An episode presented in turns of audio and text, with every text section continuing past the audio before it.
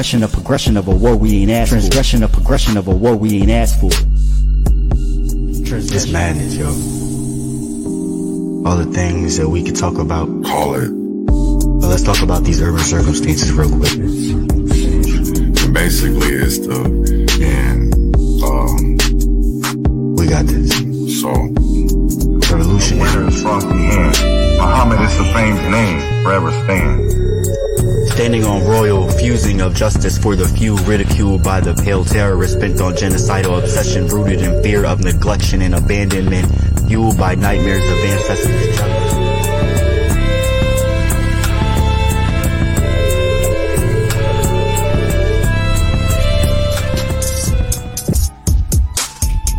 truth because at the end of the day, I still want to be able to to.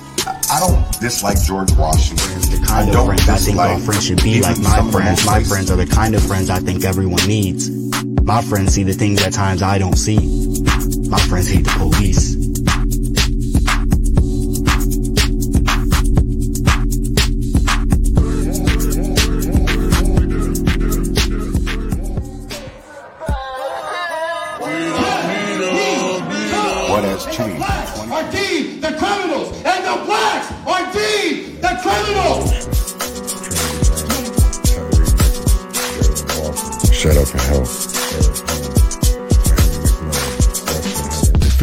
Nothing but the inner child trying to see you.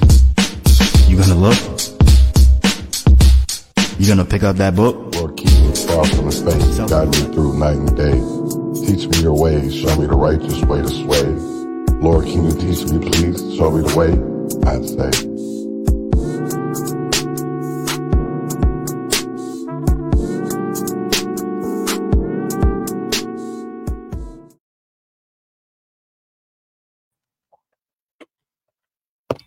Welcome to another episode of the Urban Conservative Grand Risings, Grand Risings, Grand Risings.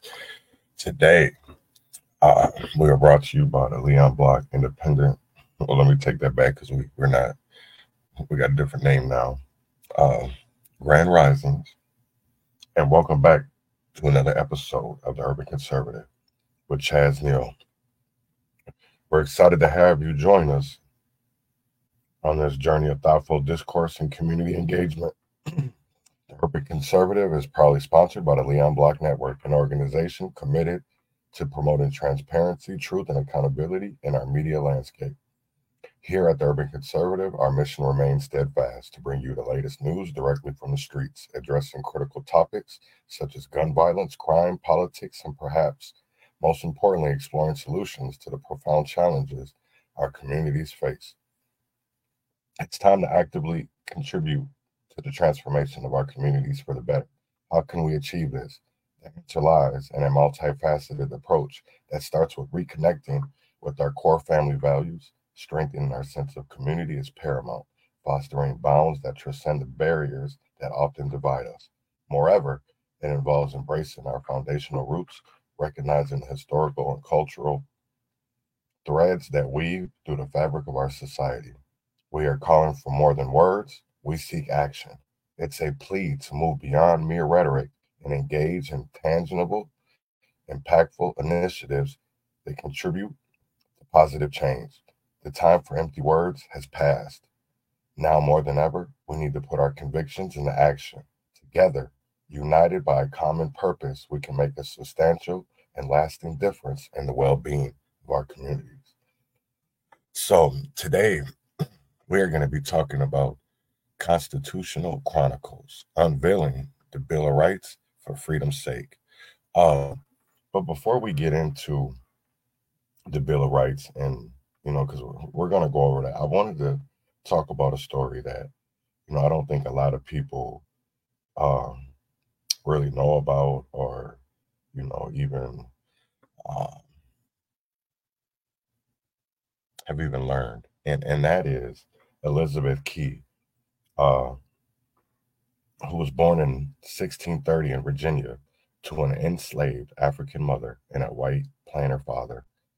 became the first woman of African descent in the North American colonies to sue for and win her freedom in 1656. Her case, represented by William Grinstead, hinged on her father's English status, her prolonged indentured servitude, and her baptism as a Christian, despite initially losing in appeal courts. A committee determined she was free based on her father's status and baptism. Elizabeth's victory challenged emerging concepts of whiteness in colonial Virginia. Unfortunately, laws granting freedom based on baptism were later overturned in the 1700s, reinforcing racialized slavery. Elizabeth Key's story underscores the fluidity of status and the potential for challenging discriminatory systems in history. Um, I just wanted to play a little video of Elizabeth Key uh, real quick. So let's let's play that real quick.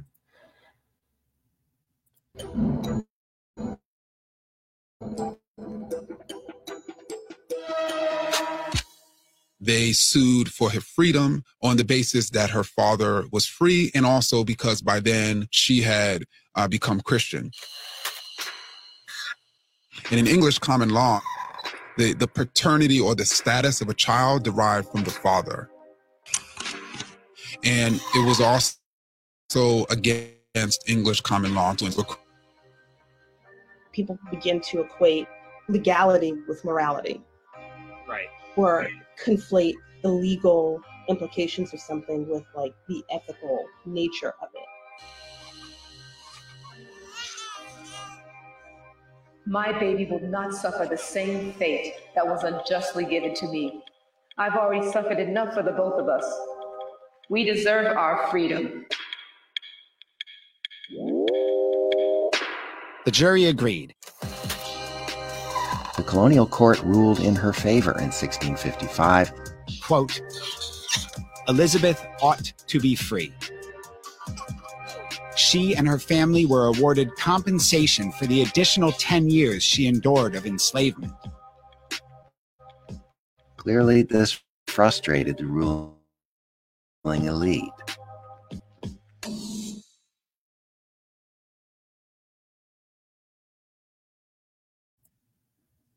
As we can see, you know, there was a, before there was ever even what we're going to talk about today, the Bill of Rights, you know, the, the, the our amendments, you know, our freedom of speech, um,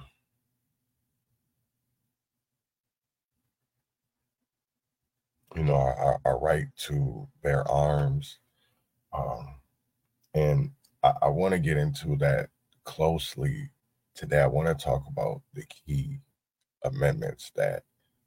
Uh, give us our rights and, and, and, our freedoms. And I don't think people fully understand that because we've gotten further through lawsuits and, and fighting for our rights than I believe than, than through these, you know, uh, civil rights bill, through affirmative action, through uh, DEI, because as we see, even with in today, you know, uh, yesterday we seen uh, Claudine Gay from Harvard University, the president, resigned uh, over plagiarism and for the simple fact that she wouldn't uh, condemn a, a, genocide. And I feel like our, you know, I, I don't know who Claudine Gay is. Uh, I'm going to be honest, I don't know who the lady is. I didn't know about her until, you know, three Ivy League presidents went up and, and spoke to Congress. Um, I do know that I feel like affirmative action and DEI only sets us backwards, and it, we're not looked at, you know, based off of merit, based off of our work. And I feel like that's the problem is because this legislation, you know, sets us backwards instead of people looking at us for merit they look at us as like the only reason why we got here is because of our skin color and because of the simple fact that we have legislation written for us. But as we've seen in history with Vivian Thomas yesterday, you know, we talked about Vivian and the things that he was able to do. Today we talked about Elizabeth Key. We learned about Elizabeth Key because I never knew. You know, so there's so many stories that we have in our past as, you know, black people that we see that people have fought based on their brain, not because of advancing because of politics or because of your your your local senator feels bad and he's met guilted, you know, half of America to to see that oh we need the right legislation, but at the end of the day, it's not based off of us, and that is the problem. It's not based off of us. You know, I've seen something that Ben Crump shared on Twitter, and was talking about this new bill about minority businesses and it, it, it's always funny to me how you know they always want to bunch us in and instead of just writing legislation for blacks because then it'll be seen as racist but one yet you bunch it in for everybody it's okay. But yet when there was an asian hate bill. I didn't see people in an uproar. But every time it's something to do with black people it, it it's such a uh, a trigger, and, and I will never understand that. I will never understand why it's a trigger for for people. Because I, at the end of the day, I don't want an advantage. You know, um, I don't want to be be given an opportunity because of, of my skin color. I want an opportunity because of my my knowledge, because of my my work ethic, because of the fact that um, I'm not a quitter.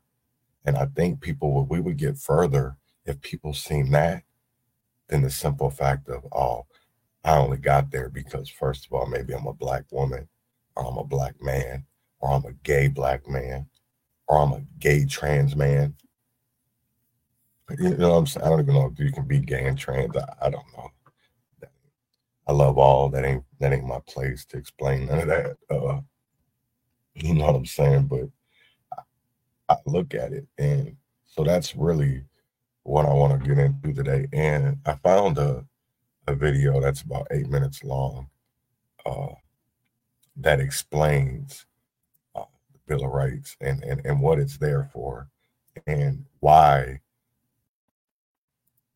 To me, I mean, it's not going to get into uh, you know, talking about, oh, well, we need this because of that or that. No, this is going to explain the first 10 amendments to our Constitution. So uh, let me play this real quick.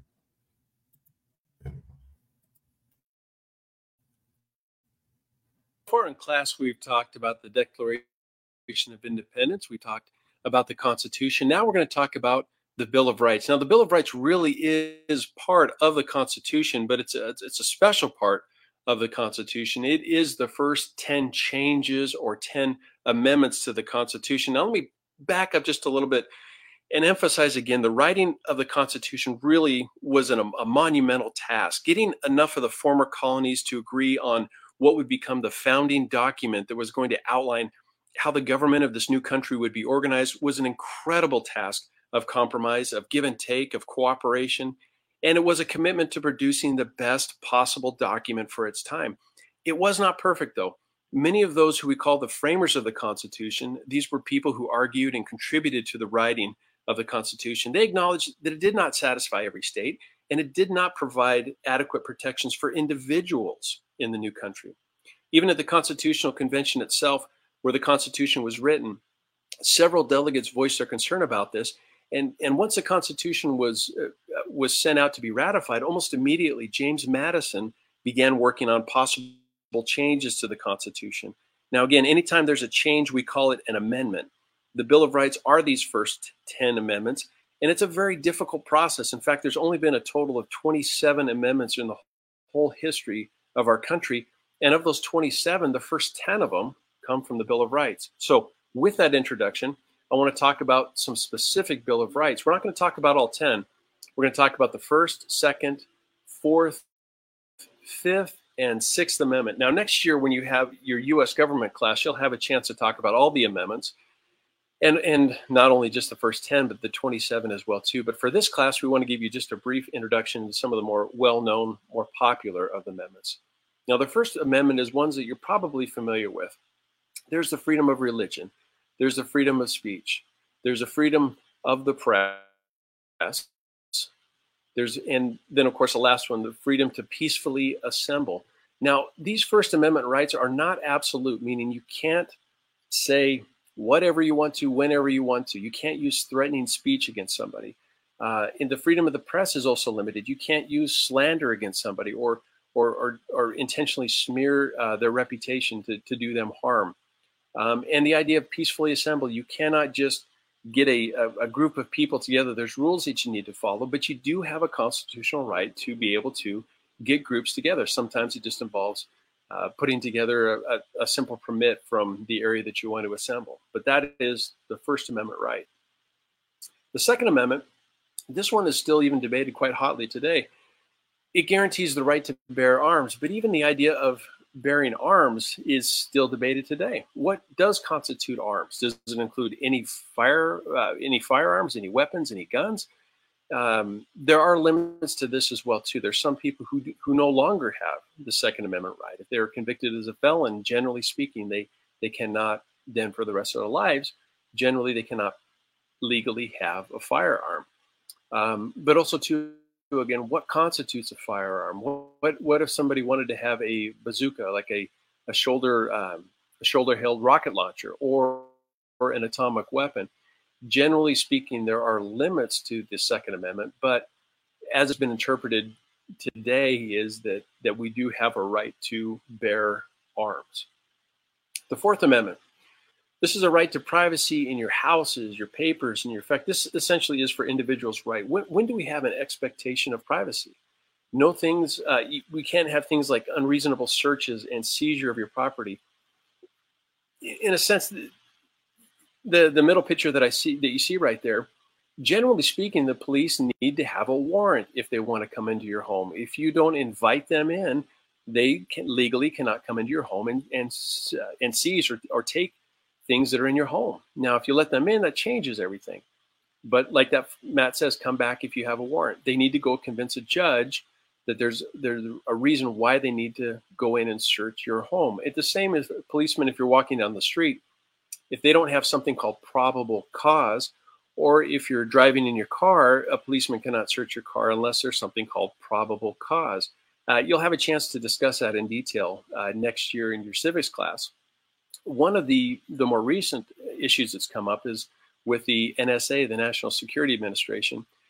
Um, it's been revealed that they have uh, been collecting all sorts of information on its citizens, uh, ideas as far as your web searches, your web activity, your, your cell phone conversations, or at least uh, who you have called, your text messages. All this has been been collected by the NSA, and this has brought up the issue: Do they have a right to do that, or does the Fourth Amendment protect us as citizens to have an expectation of privacy when we're on our cell phones or when we're surfing the computer, those types of things, surfing the internet on our computers? That's the Fourth Amendment.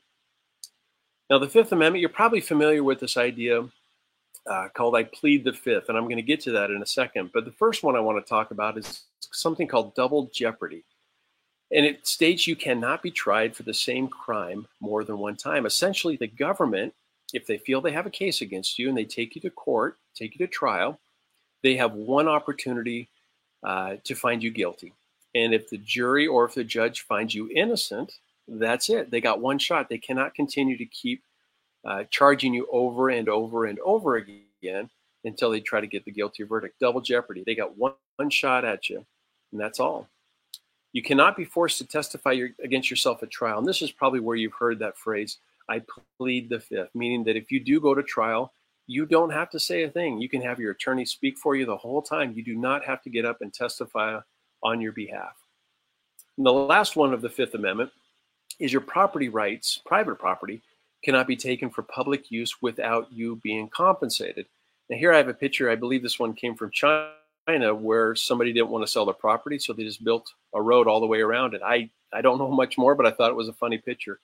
But generally speaking, when when a, a county or a state or the federal government, if they're building a freeway or a road or an airport, uh, a large project like that, and if your private property is in the way, um, essentially they'll come in something called eminent domain, which has been a, a touchy issue, but they'll come in and and they'll seize that property from you, but they have to compensate you for it. You may not be happy with the compensation, but at least they have to give you something, a certain amount of money for that. Now, the last amendment we want to talk about is the Sixth Amendment. You do have rights. If you're accused of a crime and you're taken to court, you do have rights. Now, the first one is you have a right to a speedy and public trial. So that trial has to happen in a speedy. Now that's a little bit of a sloshy term, but they can't just throw you in jail and let you sit there for 10 years without sending you, uh, giving you a trial or a trial date. And, and that, is, that can be a public trial so everybody can see. You do have the right as a defendant to decide if you want your guilt or innocent to be determined by a jury or to be ter- determined by a judge. And you can also question witnesses against you at trial. So if there are people that are coming at your trial and testifying against you, you have a right, or your attorney has a right to question those witnesses. And the last one is you you have a right to have assistance, a lawyer to help you with your defense. Because quite honestly, if if you go to trial, if you haven't been trained in law, you're not a professional. But yet the prosecutor, that is what they do day in and day out. They are a professional and they'll be very good at your job at their job. So you would want to hire or get the best attorney possible. The Sixth Amendment gives you that right that somebody can speak on your behalf. So there you go. You got some of the biggies of the of the uh, the amendments of the Bill of Rights. You just got a little bit smarter.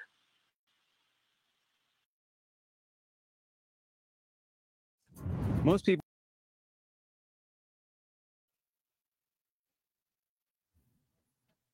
So, hmm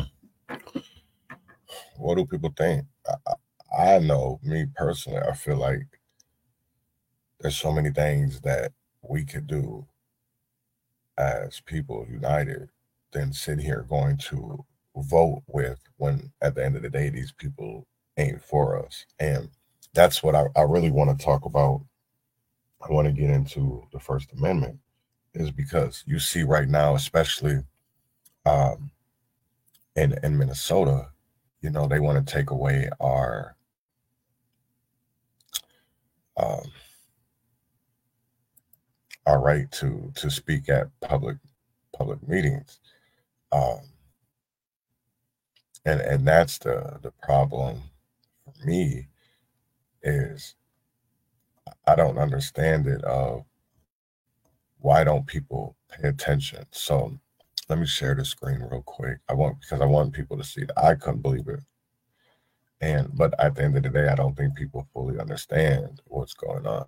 So as you see, public losing voice at meetings.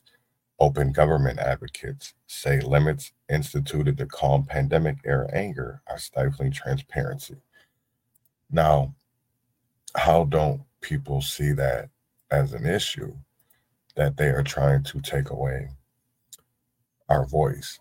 They are, are attempting to take away our First Amendment right because they want our vote.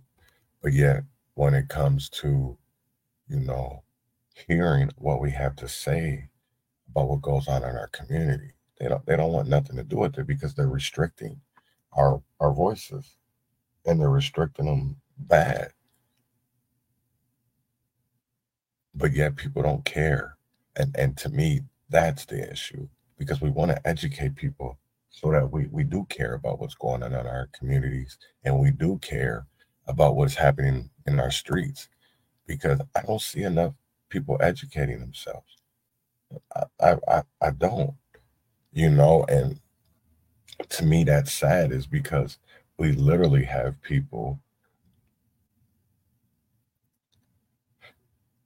that are behind bars for speaking up, for standing up for their rights. Uh, and then you have people out here that are are protesting and speaking up, trying to change the legislation and help people that are wrongfully convicted. And yet, our Bill of Rights doesn't, you know, depending on what say you what what way you see politically, is the way that justice goes. And that to me, that's sad. That's sad to me is how we have a two-tier justice. And it's crazy to me how you have certain people that can use it to their advantage and, and call it out when at the end of the day, and all because of the eyes of politics. But the law is the law. And it I don't I don't I will never understand how we can criminalize and demonize people all because of a skin color. But yet when other people do those types of things and they're white, they're right.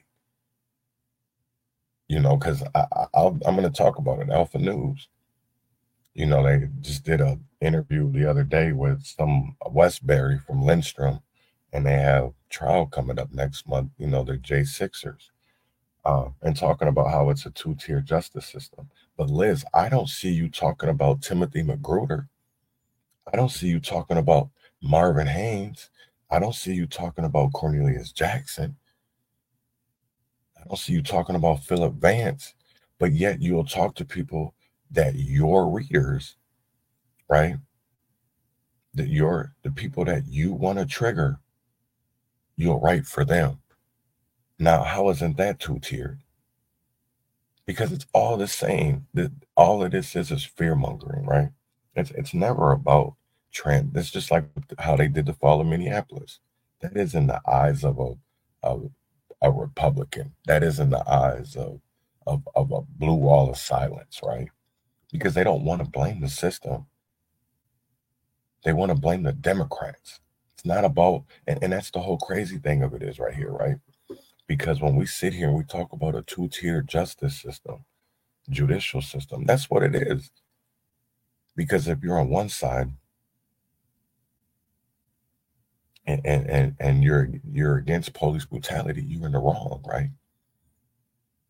But on the other side, they're all for the police, even though they know you the system is bogus. And you guys say that there's good cops, but yet won't call out the system. You'll rather call out the people that are protesting it, that are literally sounding the alarms, and they're the bad guy. And then we have organizations that will deflect, distract from the goal, from the main objective, so that they can keep on getting money in their pockets. That's what this is about. The church wants you to feel good when you go in there on a Sunday. But as soon as you leave that church, you, you, you walking outside the bullshit. You're walking outside the bullshit because here in America, as a black man, you can't even pray in a church parking lot without being criminalized. Without even being criminalized. You can't walk down the street without being a suspicious person, especially if you're in certain neighborhoods.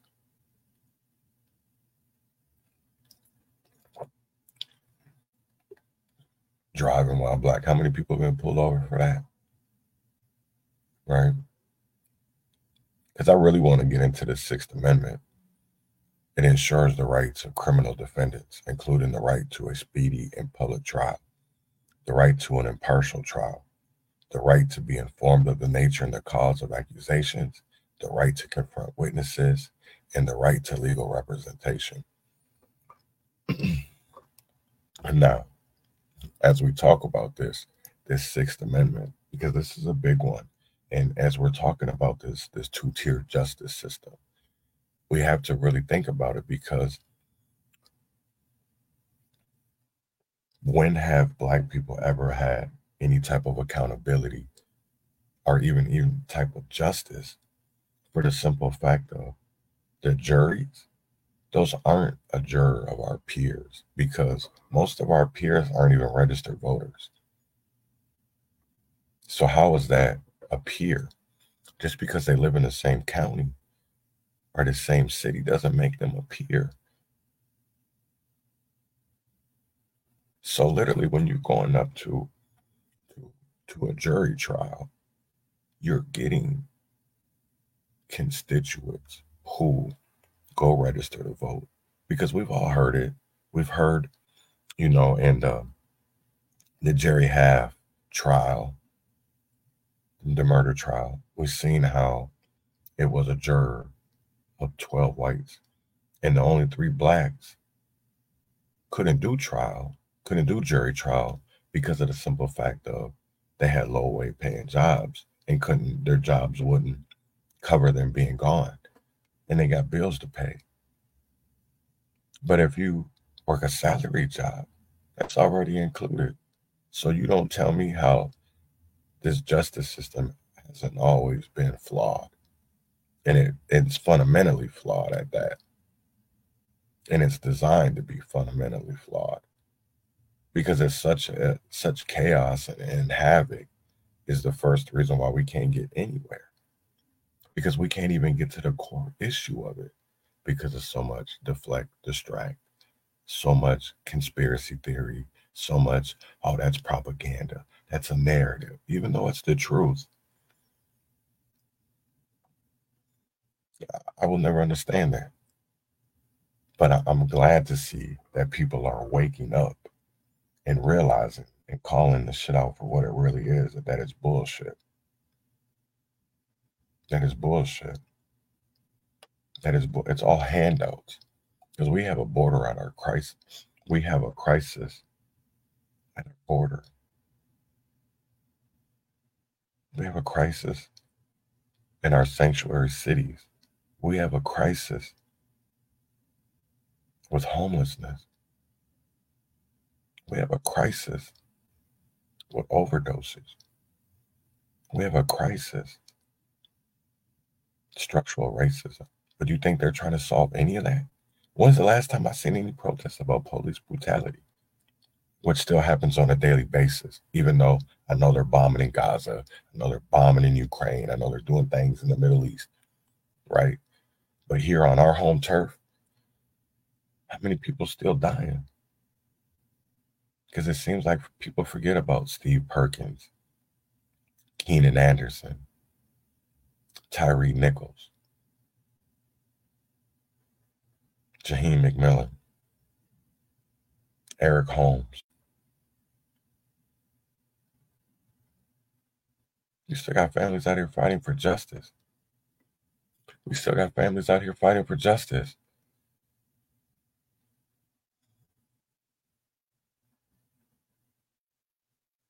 You know, Larry, that that's a you asked a very good question.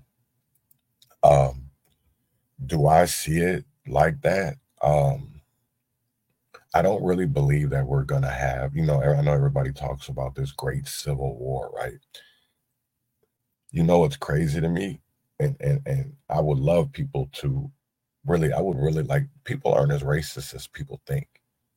I'm gonna be honest with that, right? I've came to a conclusion and it's not even a conclusion. But when I sit here and I have conversations with people that they swear are racist, I have more in common with them about our community, about education, about uh, home ownership, about business ownership than I do with liberals. So I really do. I don't. I, I will say this. I don't like Trump, and, and that has nothing to do with um, him politically. It has to with him to do as a person, right? That's why I don't like Trump. And at the end of the day, um, for me, it'll it'll either be Andy Williams, who is, is independent, the People's Party, or it'll be Ron DeSantis. Um, I'm not going with Trump or Biden. I'm definitely I will probably never vote Democrat again. And if I do vote Democrat, it'll be because of the person's policies and not because of because they supposedly support black people. No, I'm voting on policies, policies that take care of us first, right? Because that's what we need. We need people that are focused on helping their own backyards before we go out here and, and, and want to help everybody because we're not Captain Save a Ho if we're going to be Captain Ho, let's save our own communities first before we out here tricking it because we definitely ain't got it. And it's tricking if we ain't got it. Come on. on now. Ain't that one thing that everybody learned? It ain't tricking if you got it. Well, we ain't got it. Because we tricking. We're what, $39 trillion in debt? How, how why are we out here tricking? Because we definitely ain't taking care of home. And that's why the family, that's why the foundation is so messed up. You, you know, I've looked at that. I've, I've looked at that, Larry. Honestly, I, I don't know. Blue states aren't doing any better.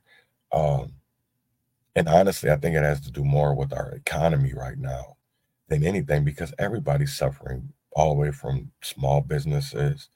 Uh, you know, I just seen a report today of, you know, with minimum wage going up and how the what was it, a Big Mac is going to potentially be fifteen dollars soon. Like they're really, well, and that's what people don't understand is that cost of living goes up. You know, we want wages to go up. Everything else goes up. Gas. Everything has a trickle down effect. Everything has a trickle down effect.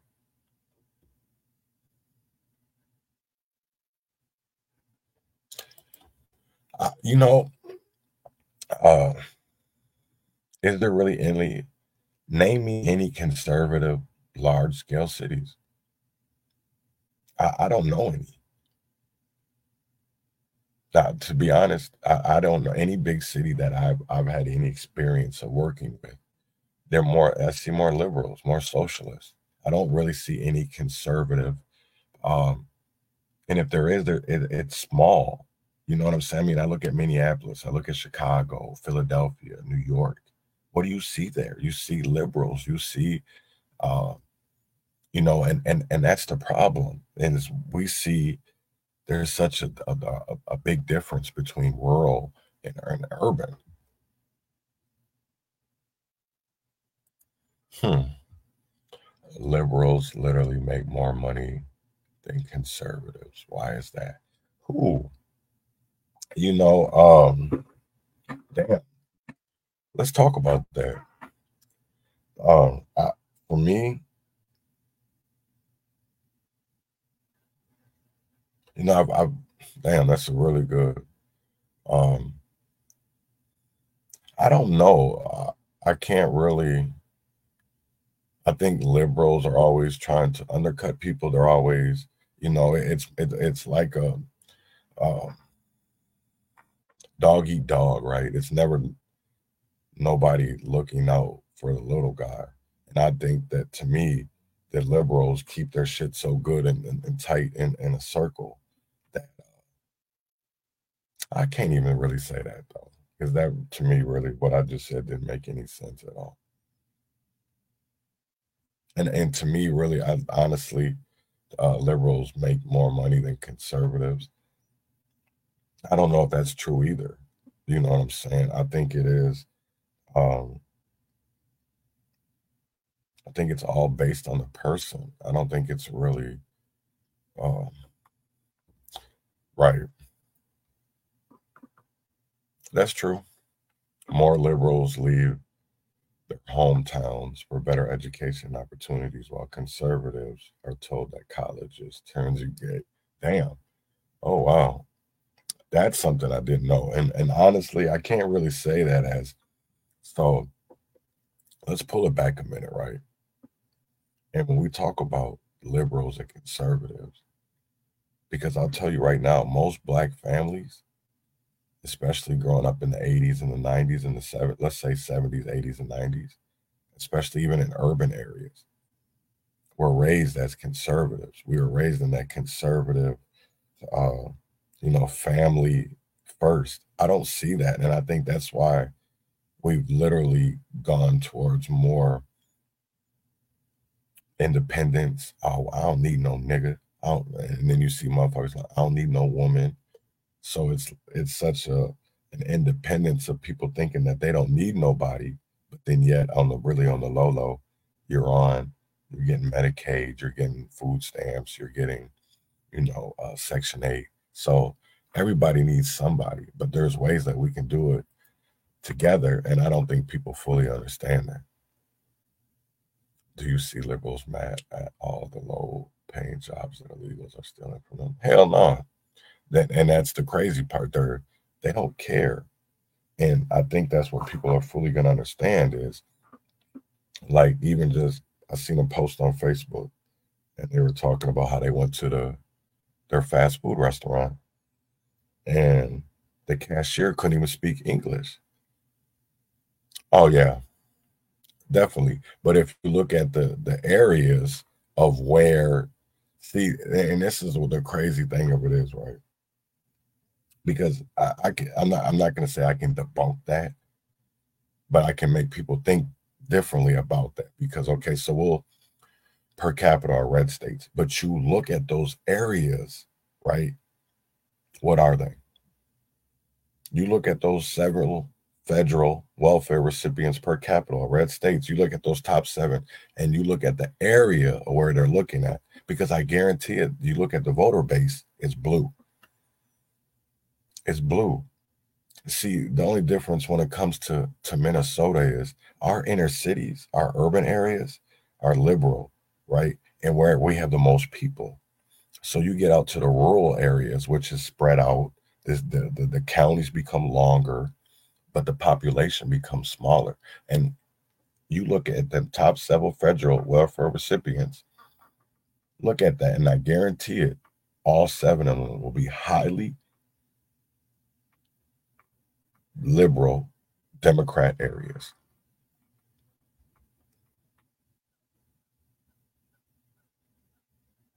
Kentucky, Arkansas.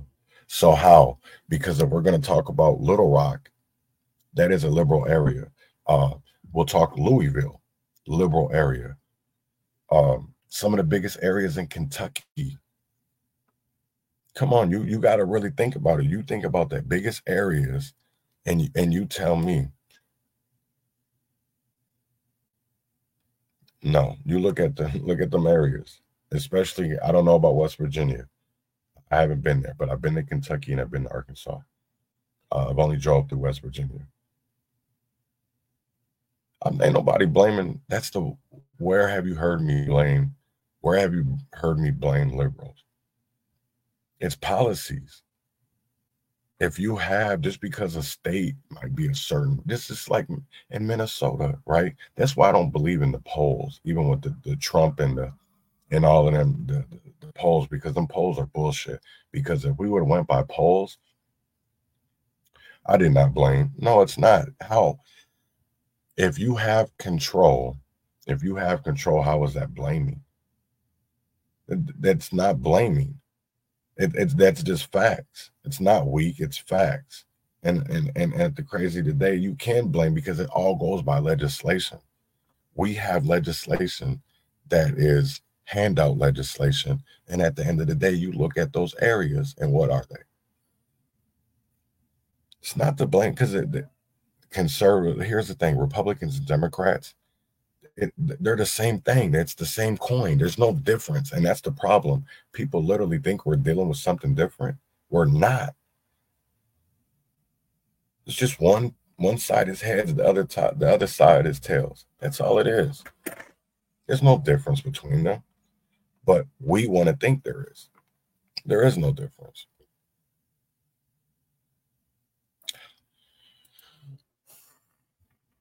Now you look in the biggest poorest areas, right? You look in the Louisville. Do the research, man. I, have done. I can't talk about West Virginia, but we're, we'll talk about Kentucky and Arkansas. Look at their cities. Look at the cities that you're talking about. Yeah, undereducated, definitely. I, I agree with that. I'm I'm never I'm not gonna not disagree with that. But again, if you look at the state, though, Kentucky and Arkansas, and you look in those cities, it doesn't matter about the legislation when you can literally those cities research moms basements republicans. Yeah you can do that too. You can definitely do that too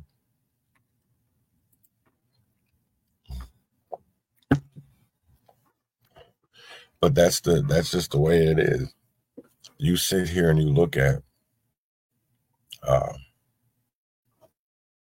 let's see what's on on Twitter.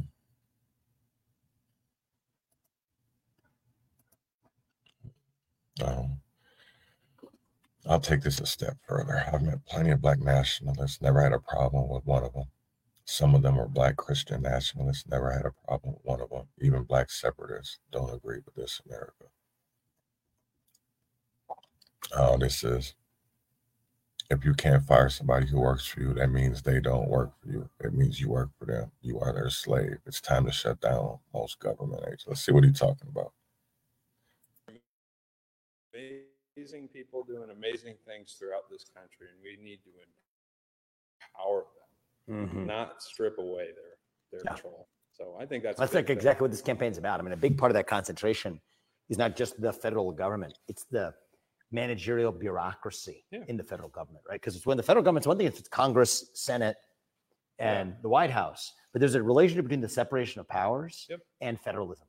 And so when the separation of powers becomes itself hollowed out by a federal bureaucracy, Yep. not only do you lose the separation of powers, you lose federalism Yep. because that's actually what they take back from the states. And so a big part of what I'm taking on the top domestic agenda is dismantle the administrative state Yeah. and shut down the unconstitutional fourth branch. But we have an unconstitutional fourth branch. It's also a threat to federalism itself. Absolutely. Right. So that's actually a big part of that's it's a good insight to hear that from your vantage point. I usually talk about it as restoring the three branches. Yeah. But actually part of this is restoring federalism Yeah. itself. Absolutely. Yeah, that's a and good that insight. Cuts that cuts across the political. Oh, it does, absolutely. I mean, I've got Bernie Sanders liberals Oh, who totally. complain about having their local control taken away, and and It's not a partisan point. that. It's not right. a It's, it, it should we will you you debate it locally. That's fine, but it, but it's not supposed to have been it's an- decided by I mean, this is an. Amer- this is a this is some part of our American identity. Yeah. going back to 1775, It is. It is. right? And it's something that I think is still really strong here. And if we have a good messenger who's who's pointing it out and can sort of elicit that from a lot of different people, cut through the BS. I mean, people are sick and tired Mhm. of politics, Totally. and you know that. Yeah, it's, it's a, it is in many ways a 1776 feel- moment. I feel yeah, you probably feel that way. I mean, I and do. I love that you actually have your hat still as a business operator and owner too. So that American identity, Right, three branches of government with the system of federalism. That's who we are. right. It's not that complicated. Yeah. Hmm. So, what do people think about that? Is 2024 our 1776 moment? Is this where we, we the people, take America back? Of what our Constitution allows us and gives us, right? We get rid of the amendments that keep people down? Do we get rid of the, the legislation that keeps people down? Do we get rid of the, leg- the legislation that doesn't make for equality? And that gives out excellence and equity instead of equality? Think about it. Think about it. You know, today we talked about the, the amendments. We talked about Elizabeth Key. We talked about, you know, we could talk about so much in history and and what plays out to the in today's times. So the First Amendment protects the freedom of speech, religion, press, assembly, and the right to petition the government. It ensures that individuals have the right to express their thoughts and beliefs without government interference. Do we see that? I don't. I don't. Um, Second Amendment protects the right to bear arms. It asserts the individual's right to own and carry firearms, subject to certain regulations. See, they left that open, certain regulations, because then it's a, a privilege and not a right. But again, people don't understand that. Uh, prohibits the government. The Third Amendment prohibits the government from quartering soldiers in private homes during times of peace without the owner's consent. This amendment is a response to the quartering acts imposed by the British government on American colonists. I don't think we'll ever have to um, have to deal with that. The Fourth Amendment protects against unreasonable searches and seizures. It requires that search warrants be issued only upon probable cause, supported by oath or, or affirmation that they've described the place to be searched and the persons or things to be seized. Now, again, they weaponize that because at the end of the day, they lie, cheat, steal to get what they want. And that's part of the problem because, again, it's fundamentally flawed. Uh, the Fifth Amendment guarantees several rights to individuals accused of crimes, including the right to a grand jury indictment for serious offenses, protection against double jeopardy, the right against self incrimination, the right to due process of law, and protection of private property from government seizure without just compensation. But again, we've seen that all the time. We see them take things and never repay it. We see them take things and never be accountable for their actions. Uh, the Sixth Amendment ensures the right of criminal defendants, including the right of a speedy and public trial, the right to an impartial jury, the right to be informed of the nature and cause of accusations, the right to confront witnesses, and the right to legal representation. These amendments collectively represent fundamental principles of justice, individual liberties, and limitations on government power, playing a crucial role in shaping the legal and constitutional framework of the United States. Um, that's a lot to to sit there and to I don't know how many people had civics growing up uh, in high school. I don't know how much people talked about our what our executive, what our legislative, um, you know, types of government and executive. I don't know if people really fully understand that, but I think we as people need to educate ourselves um, going forward and seeing why our communities are the way that they are, why our politics are the way that they are, why our religion now is so scrutinized and so political, uh, why the music, you know, our kids are listening to, or the movies. Uh, why is it everything that we see is something to do with politics? Politics this, politics that. But yet we, we don't care about what goes on in our in our own backyards. So I want people to to think about that today and uh thank you people for you know commenting. Thank you for uh, tuning in today to the Urban Conservative. Uh, I'll be back again tomorrow morning, nine o'clock, same time. Win or fail, freedom or jail, heaven or hell. Wish me well. Y'all have a great one every day, fighting for my life. Every day, fighting for my life. Fighting for my life.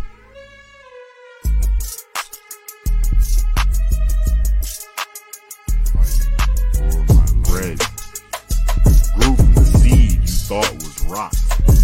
I think not. Fire bred desire to rise above denial, to rise from former ashes to face new trial, trial or triumph. I am enough, trial to triumph.